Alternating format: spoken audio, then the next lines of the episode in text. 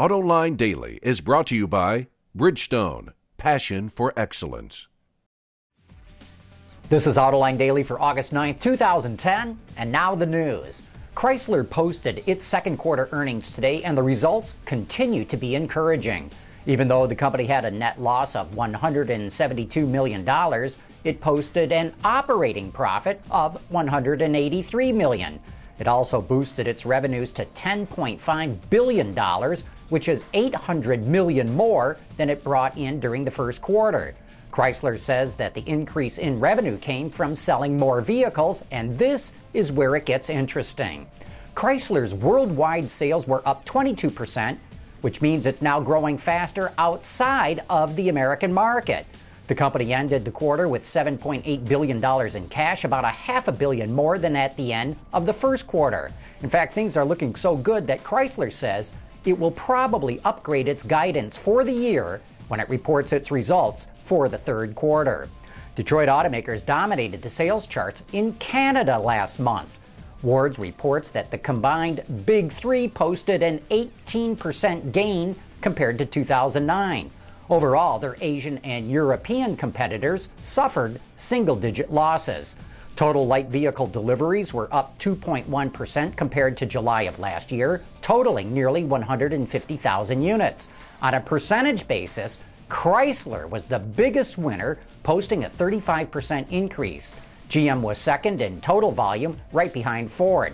For the first seven months of the year, Canadian light vehicle sales are up eight point six percent from the same period in two thousand nine. First, we heard Honda complain of the high value of the yen. Now it's Toyota's turn.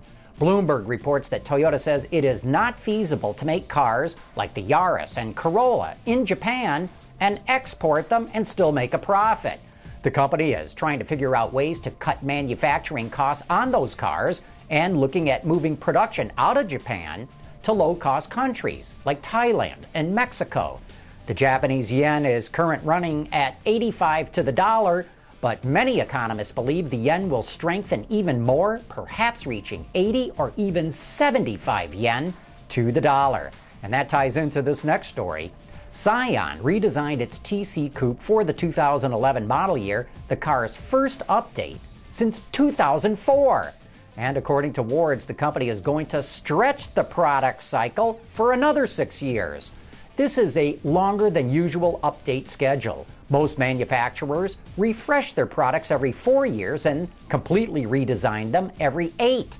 Dragging out the life cycle for a half dozen years suggests the company is not able to recoup its investment in four years, and the strong yen is undoubtedly affecting this. Now we move on to China.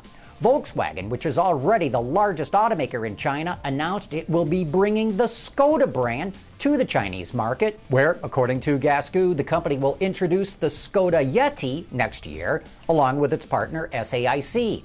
It will be positioned below the V W Tiguan and is expected to compete with the Hyundai Tucson, Kia Sportage, and Nissan Qashqai.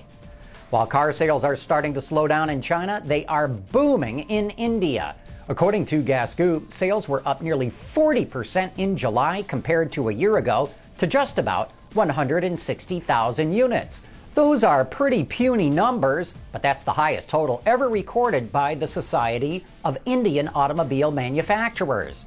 Automakers are expanding fast in the country due to strong economic growth and demand for cars. In fact, car sales are expected to pass one point seven million units for the fiscal year ending in March. Hey, what does it feel like saving a car company? Well, it turns you into a hero. That's what it does. We'll let you hear what one top car company executive experienced after he swooped in to save an icon. Introducing Bridgestone's third generation of run-flat tires with groundbreaking new Bridgestone technologies. Bridgestone run-flat tires offer improved ride comfort, lower rolling resistance, and improved wear while giving you the peace of mind and comfort you need. Victor Muller is a Dutchman, but he's a hero in Sweden, especially in Trollhättan, because he saved Saab, and that's where Saab is headquartered. Recently, we asked Muller how the people of Sweden have received him since he swooped in to rescue the company. it's hard to describe the uh, warmth and enthusiasm that Saab has generated in this town, and and and me personally, is just mind-blowing. The way you're being received here is uh, like a true uh, long-lost son, a hero, which of course is a bit uh, exaggerated, but you know, that's the way they perceive it. And uh, to some extent I can understand it, because had Saab failed, had Saab discontinued, this town would have become, well, it's like a ghost town, I'm sure. I would reckon that, you know, some sixty percent of the business in town is basically directly linked to Saab. So it would have become like um, a pretty uh, nasty place to live. So in that sense I understand that they uh, directly link their their continued uh, existence here with uh, the saving of Saab. But uh, it is really remarkable. It's really remarkable. And uh, there's such gratitude uh, for, uh, for saving Saab. Uh, you know, and we just did our job. That's it. Of course, Saab has not been saved, not just yet. The company has an enormous amount of work to do, and most analysts believe it can only survive in the long run if it gets bought out by another automaker.